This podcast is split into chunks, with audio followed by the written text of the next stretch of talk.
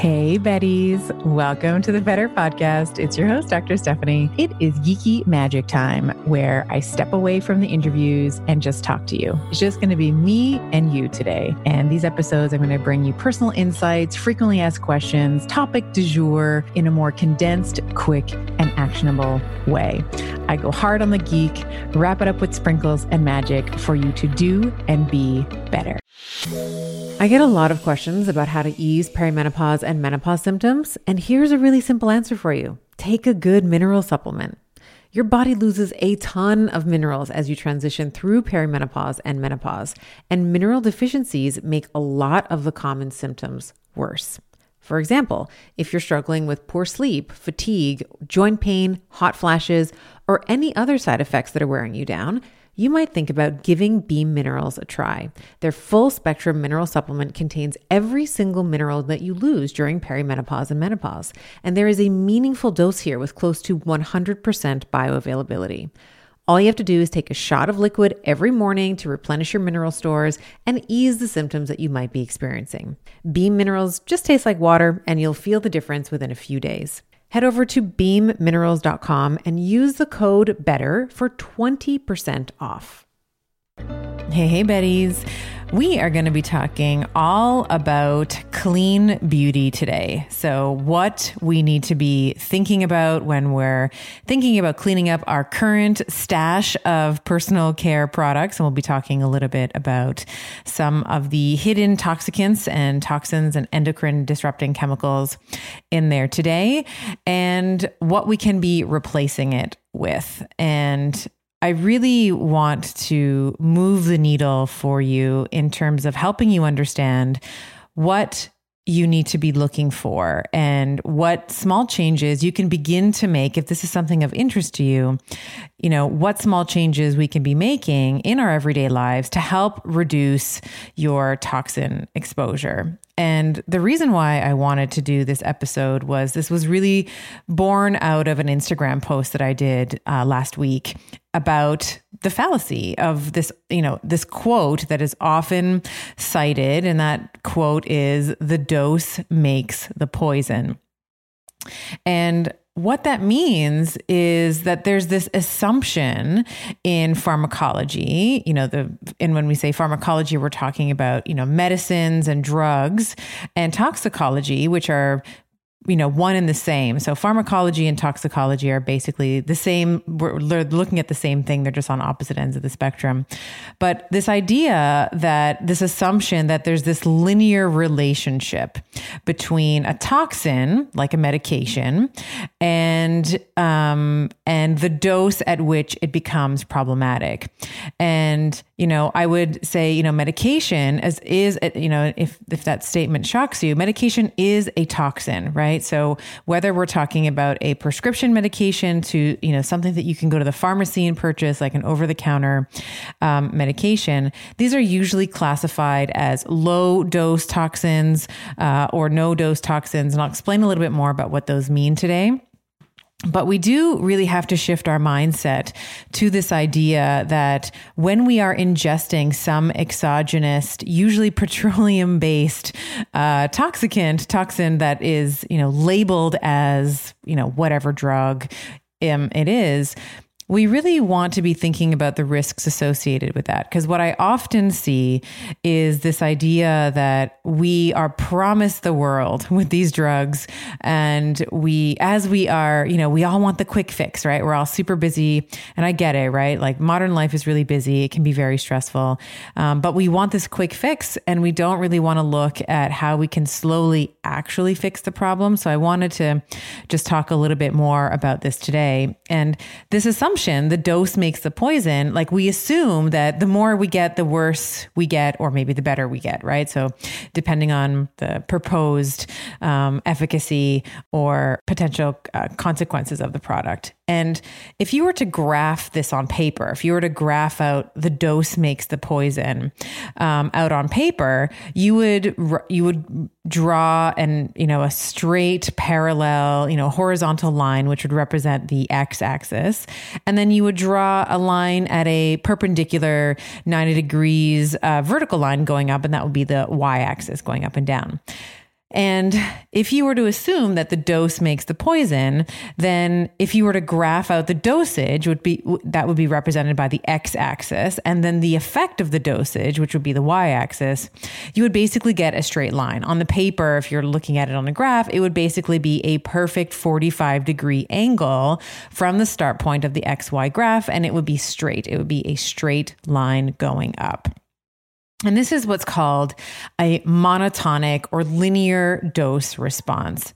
And it was coined by, um, I hope I'm saying his name right. They call him the father of toxicology. It's Paracelsus, who um, I mean, his original quote was all things are poison and nothing is without poison. So the dosage alone makes it so that the thing is not a poison. And that's often condensed to the dose makes the poison, right? And what that means, what he's basically saying, and this was circa 1500s, like in the 1500s. And this is still, you know, it's like, can we maybe evolve the science from like the year 1500 to the year 2021? Like maybe. Um, but basically, what he he was proposing was that a substance can produce a harmful effect, right, associated with its toxic properties only if it reaches, you know, this uh, a susceptible biological system within the body in a high enough concentration. And this principle basically talks about or you know relies on the findings that all chemicals including water and oxygen really can be toxic right if too much is consumed if it's too much is eaten or drank you know or or um, drank, drunk. What's the what's the past tense of that? Dranken, drunken. Uh, too much water is drunk uh, or absorbed, and um, really what's wrong with that is that there's no necessarily there's no linear relationship and chemical toxicity. Is much more complex right than this acute effects caused by the short-term exposure. And you know what we know of course is that relatively low doses of contaminants in water and food and the environment already have um, significant chronic effects if there's long-term exposure. So this is the this is the point that I was trying to make in my Instagram post is that often pharmacology and toxicology, they will sort of look at this this short delta, right? They'll look at the short amount of time that spends and they're basically just doing that to get FDA approval of something. But there's absolutely no chronic, there's no long term data, there's no long term studies on exposure. And further, they don't even look at combin like combinant effects. So if you have one um, drug that you're taking, and what happens if you get put on another drug? What is the you know the symbiotic potentially or uh, parasitic um, effect that happens when you are taking those two things um, together? And of course, we also know that this like monotonic dose response is not universally true. It's not always that things are um, linear. So if you think about, um, I remember back in university, we um, when they were explaining the way the grades were given out they explain and this is the first time i was ever really exposed to a bell-shaped curve was in university. It's like most people are going to kind of aggregate around the mean. Most people are going to get about 60 or 70% on the test. Um, and i remember in university they were always trying to sort of bring it down to like a 60 you know they're trying to bring everyone to, down to a 60 degree um, average. Um, and you'll get sort of these outliers on either end right? And i was like i needs to be the outlier right? Like i can't get the 60 had to get the 90 right? But if you think about a bell shape curve, right? It's sort of this, um, looks like a bell, right? So it has this exponential um, increase uh, around the middle. And then it's sort of this, you know, huge apex that happens almost all of a sudden. And then, um, you know, almost just as quickly, um, we see a descending on the other side, a descending slope. And when you think about that in terms of grades, of course, that means that most grades, uh, you're going to have the aggregate around, you know, that if it's 60 degrees, that 60% that they're trying to, um, you know, control for, you're going to have the mean or the average is going to be around 60, 62, whatever they're trying to control for. But that's also true for toxic exposure as well, right? So most of the initial consequence, like most of the initial consequences are going to be small. And then you're going to have this exponential increase in terms of the toxic load and the effect. And that is going to be, you know, most people are going to experience that um, sort of non-linear exponential slope. And then, of course, as you move in terms of more toxic exposure, there can be also a drop off on the other side. And you know, I, I, mentioned before that toxicology and pharmacology are actually just the same thing. They're just looking at things from different ends of the spectrum, right? Like toxicology looks at, you know, what dose is big enough to cause a biological harm that we can call it toxic. And pharmacology is like, what's the smallest dose of the toxin that I can give to someone to alter their biology, but not ha- be big enough to cause an acute effect or an immediate insult. And, you know, maybe it's a separate geeky magic in terms of why that's actually a problem, but you know, the goal in pharmacology is to make sure, you know, and just very frankly and unfortunately, you know, it's a business, right? So they want to make sure that you are a client of some sort, that you are taking one of their many offerings, a pill for a, you know, a myriad of ills. And because it is, you know, I'm using my fingers here, like air quote, low dose, and, you know, I'm air quoting the words low dose the likelihood that you are going to feel anything from that is pretty much nothing, right? That's what toxicology is. They will look at, and pharmacology, they will look at, you know, what's the amount that's going to cause an acute biological insult? And let's just go down from there until we see that no or that low or no L, which is the no observed adverse effects or no or no uh, um, observed um, adverse effects. And because it's low dose, you're not necessarily going to feel anything. But but, and it's a big but, if you take this medication for several months or several years, some you know, sometimes it's decades, we have zero idea what the long-term effects of those drugs are going to be because they're usually not studied longer than that delta T that I mentioned, uh, longer than what they need for some sort of FDA approval. And of course, by the time any sort of disease or you know uh, develops, or there's some you know chronic issue that happens, it's super easy to say, "Well, hey, we don't know if this is the drug you've been taking for ten years, or it's some other factor that this patient has been engaging in." Which, of course, is is very true, right? We have we actually have no idea, but to dismiss it um, Uh, almost entirely, which is usually what is done, I think is really unfair to the patient because we often blame the patient after we've medicalized them and drugged them up with something. And of course, we also know that the likelihood of the patient just staying on one intervention, one drug, so low, right? There are usually other prescriptions that are given to manage the patient's side effects or symptoms. And I had this conversation with Dr. Kelly Brogan on the podcast, and I'll make sure that her podcast is linked out in the show notes for you to go and listen to. But what often happens is once we get a patient, like in the medical system, once a patient is put on a drug, then the goal is patient management. The goal is never to get them off, right? So, you know, let's, I'll give you an example. Like, a, let's say a young girl goes on, you know, hormonal contraception. Uh, you know, maybe she's having acne or, you know, maybe she wants it for contraception. Like, you know, she doesn't want to get pregnant or whatever in her 20s. And she stays on this medication for 10 years, right? She hits her 30s or her 40s or whatever. And maybe she notices her libido's dropping, her moods are dropping, uh, sex is becoming uh, more painful. Um, and she goes in and she discusses this with her doctor. What do you think is more likely to happen?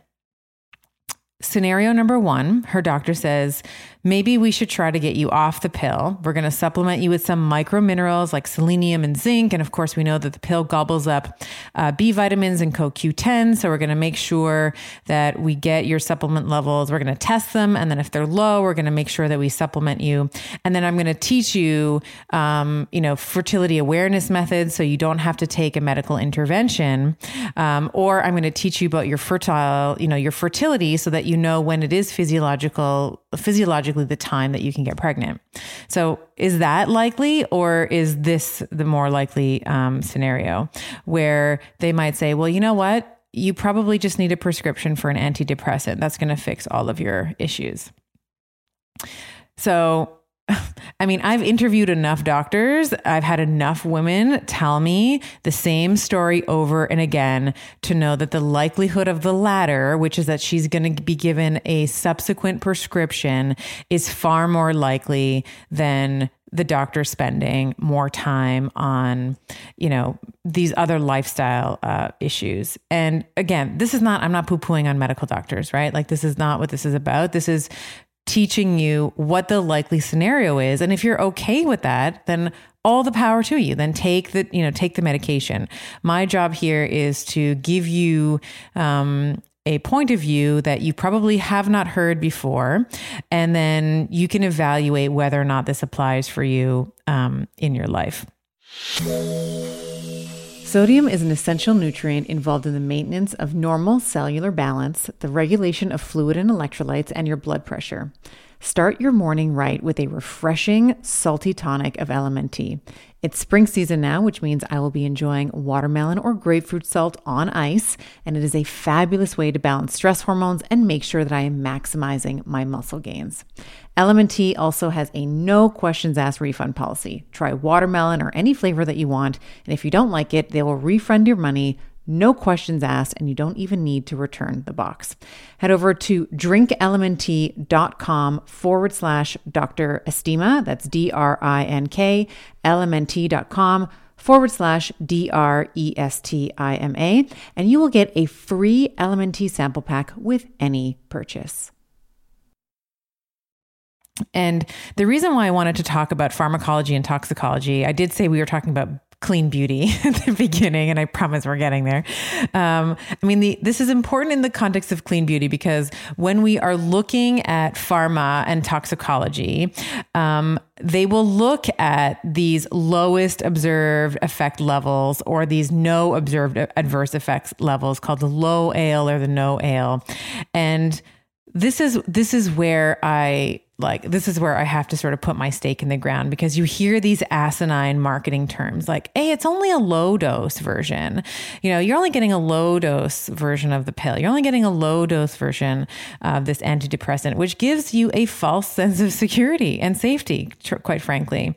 Because once, you know, pharmacology establishes that NOAEL or that no observed adverse effect level, they stop looking they stop, they don't look any further than that. So they assume there's this assumption, which they do not test, that uh, nothing else can happen because they have, they've established this NOAEL. And I'm sorry, but for the entire, like, this is the basis for this entire field. And I believe that that is just asinine. And quite frankly, it's insane. And you know, when we look at pharmacology, a lot, a lot of the dosages, like if you were to go into your medicine cabinet, let's say you have a prescription for something, a lot of the dosage or dosages are given in milligrams. Like if we look at Prozac, for example, which is a very popular um, antidepressant, the dosage is usually around 20 milligrams uh, pardon me, yes, 20 milligrams. And if your doctor is on the ball, of course, they're not just going to give you the, you know, the standard 20 milligrams. They're going to adapt it to your body weight, right? Like drugs need to be dosed, you know, milligram per kilogram of body weight. So I also know that that is almost never happening.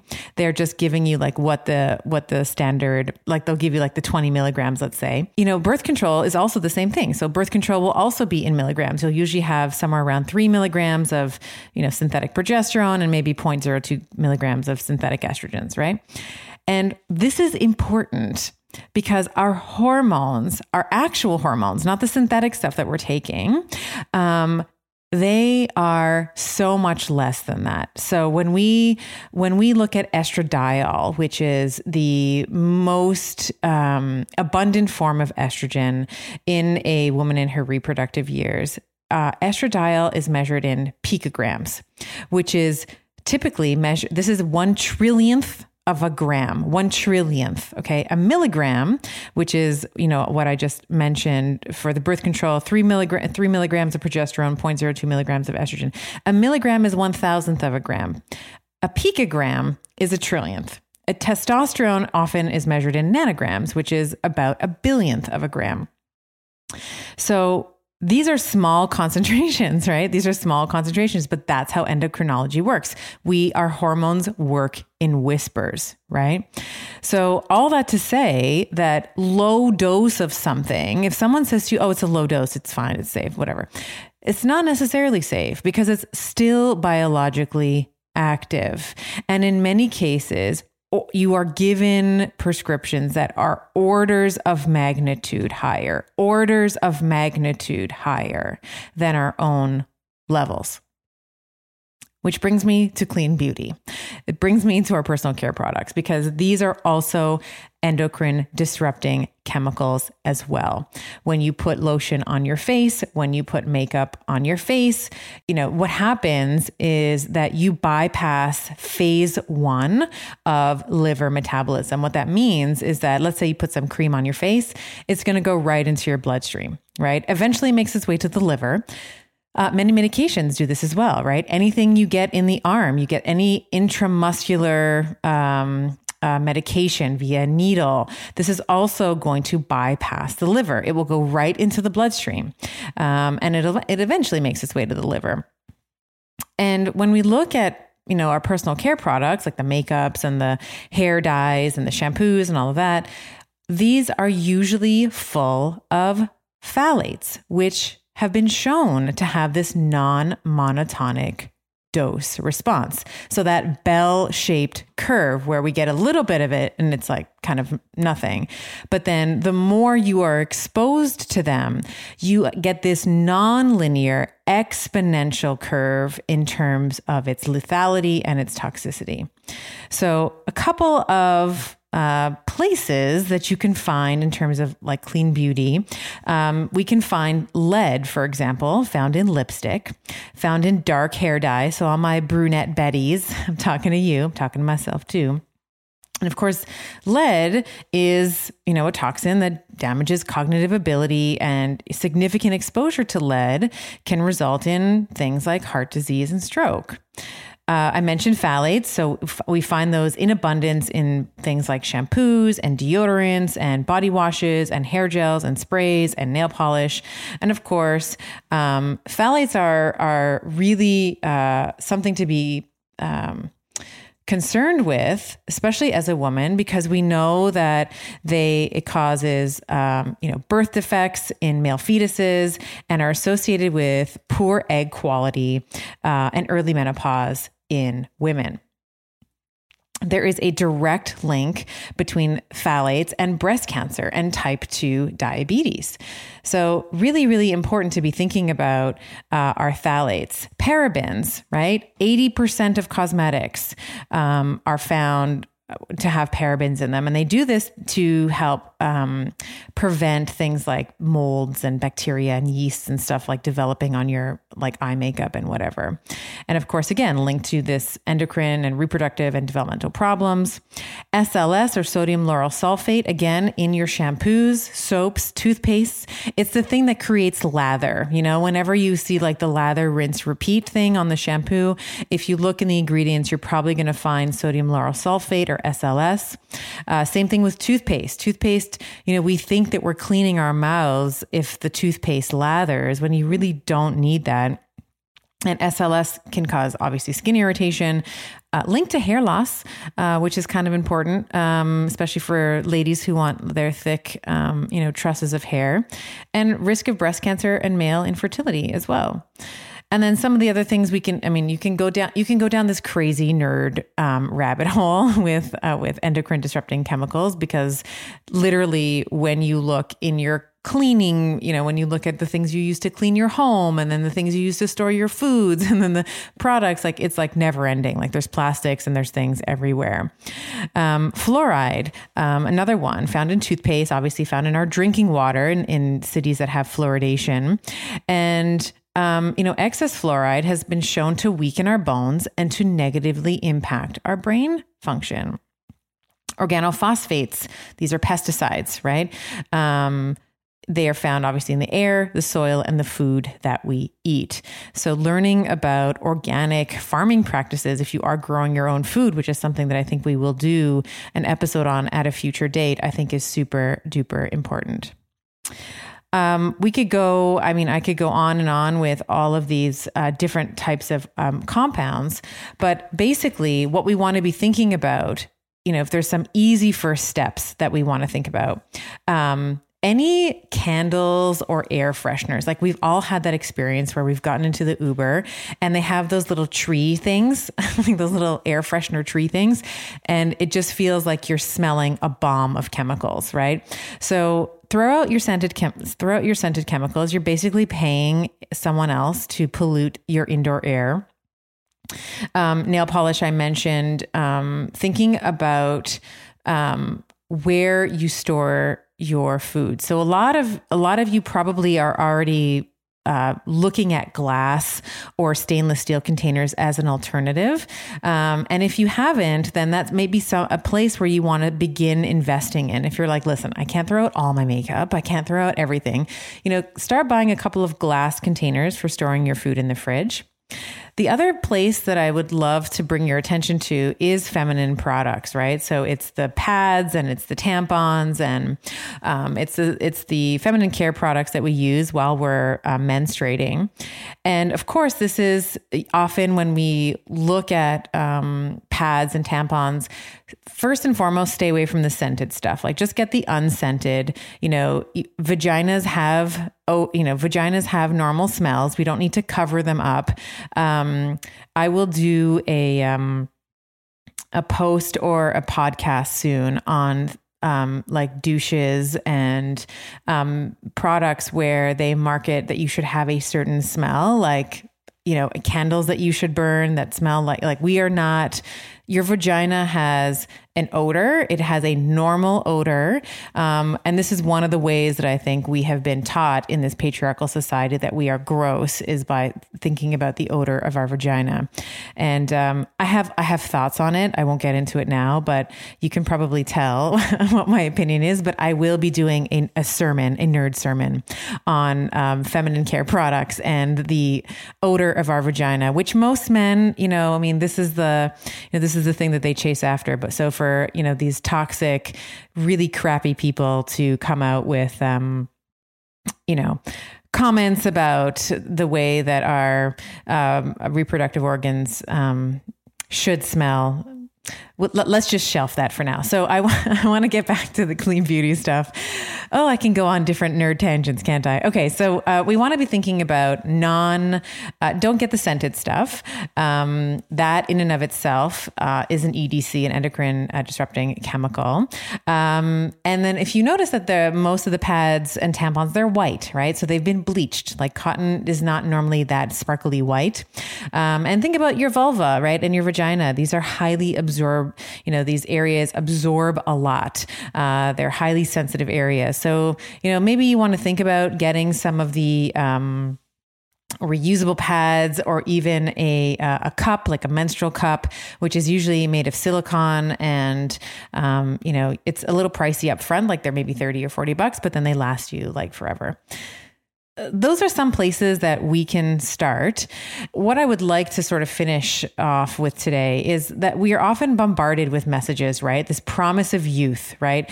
We have to just, all we have to do is just slather this toxic endocrine disrupting chemical all over our face and our body, and we're going to look like the airbrushed, photoshopped person um, in the advertisement. And this is what we do as women, right? We eat up the promise of better skin uh, without realizing it's just a marketing ploy, right? Um, you might might look at a product like for me, you y'all know if you've been listening to me long enough, y'all know that I love rose. Like I love rose essential oils. I love rose scented products. I have a lot of dried roses in my cupboard that I actually cook with a lot.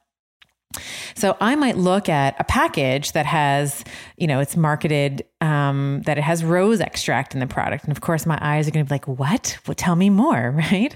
But it doesn't exactly tell you what, right? It, the packaging might have a beautiful picture of a rose. Uh, you might smell it and it might smell like a rose, but you have no idea how much rose extract is in there. You have no idea how many other compounds on the label um, that are there before the, they, end, they put in the rose extract.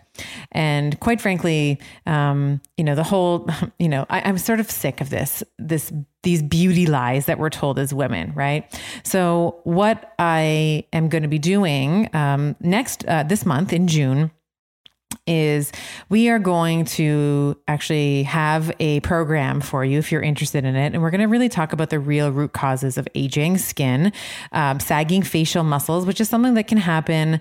Um, but there are t- tools and techniques, natural tools and techniques that we can do to help with that.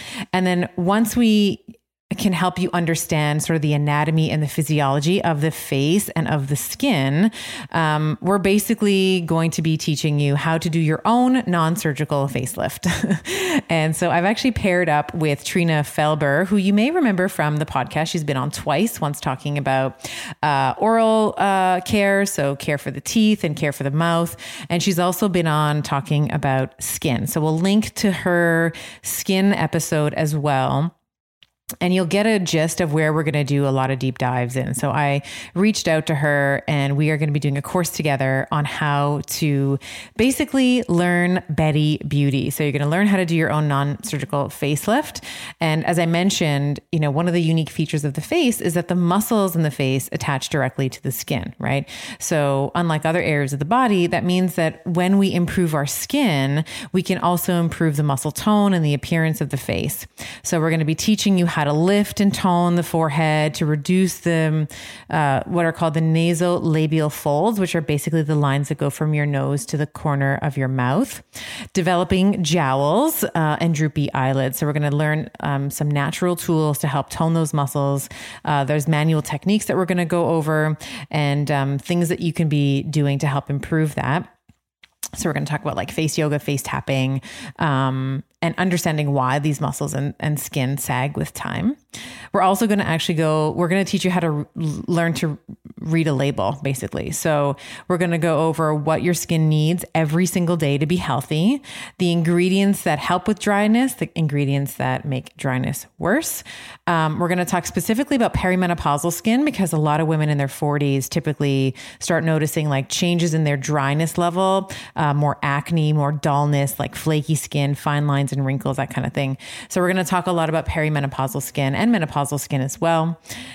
And we're going to highlight you know, ideal ingredients and formulations, right? So we're going to teach you how to make some of your own uh, clean beauty stuff, uh, including essential oils, and we're going to talk about makeup um, for natural beauty. And then finally, we're going to talk about skincare routines. So, um, I've been talking a lot today about these endocrine disrupting chemicals. Um, that exist not only in pharmacology and toxicology, but it just in our everyday life. Like you have, you're a woman who has a period, you know, approximately once a month, and you're using pads and or tampons. Uh, you've been doing that probably for 20 or 30 years. You have Tupperware, you have, you know, the house cleaning products. Like we're going to just basically talk about streamlining and simplifying your skincare routine. So, morning and evening skincare routine. We're going to talk about some different, I'm really interested in how we can clean up our home chemicals. So, we're going to talk a little bit about that. And we're going to talk about this idea of addition through subtraction. What are the unnecessary steps that are marketed to us that we need? And then how can we maximize some of the products that we maybe already have? Um, and then basically simplifying your routine so that it can be easy and enjoyable. So if that is something, um, oh, and I'll also just say we also want to talk about how our skin changes through the season. So you know that I'm all about cyclical living, right? So we're going to talk about how our skin changes through the decades and even through our menstrual cycle and how your product use might change over the course of your menstrual cycle. And if you're menopausal, how it might be, how you want to be thinking about your skin in your 50s and 60s and beyond. So if you are interested in that, you can head over to hellobetty.club forward slash Betty beauty. The link will be in the show notes. Um, but I'm really, really excited about this because I think that, you know, we had Dr. Shefali Tsabary on the show uh, recently, and we were talking about this like these lies around beauty and these lies around youth. And I think that, you know, when we think about the cosmetic industry, we think about you know the stuff that we're peddled it is a billion with a b you know probably more than a billion really dollar industry and I just I want to I want to protect you in the ways that I can. You know, I have access to some of these experts and I take their their wisdom, I take the knowledge and the time that they have spent learning about this stuff and I Im- implemented into my own life and I also want to share it with you. So, hellobetty.club forward slash Betty Beauty. I hope to see you there. There's going to be live coaching with me and Trina. You can ask all your questions and it's just going to be a great time. And I hope that it's going to be something that you enjoy too. So we will see you very soon in Betty Beauty, uh, our latest offering from the Hello Betty um, enterprise. And uh, just really looking forward to sharing this stuff with you because this is what makes us feel really good. And I know that in the past couple years, I've absolutely uh, simplified and streamlined my skin care routine, and my skin has never looked better. So, with that, I will leave you to uh, check out the website, and we'll see you next time. I hope you enjoyed today's episode. For those of you who want to continue on this week's Geeky Magic Carpet Ride with me, visit bettershow.co forward slash show notes. You'll find research, links, summary notes, musings that I prepared in preparation for the podcast, and I often throw in some of my best practices, bonuses, and links. All the juicy bits are in there for you.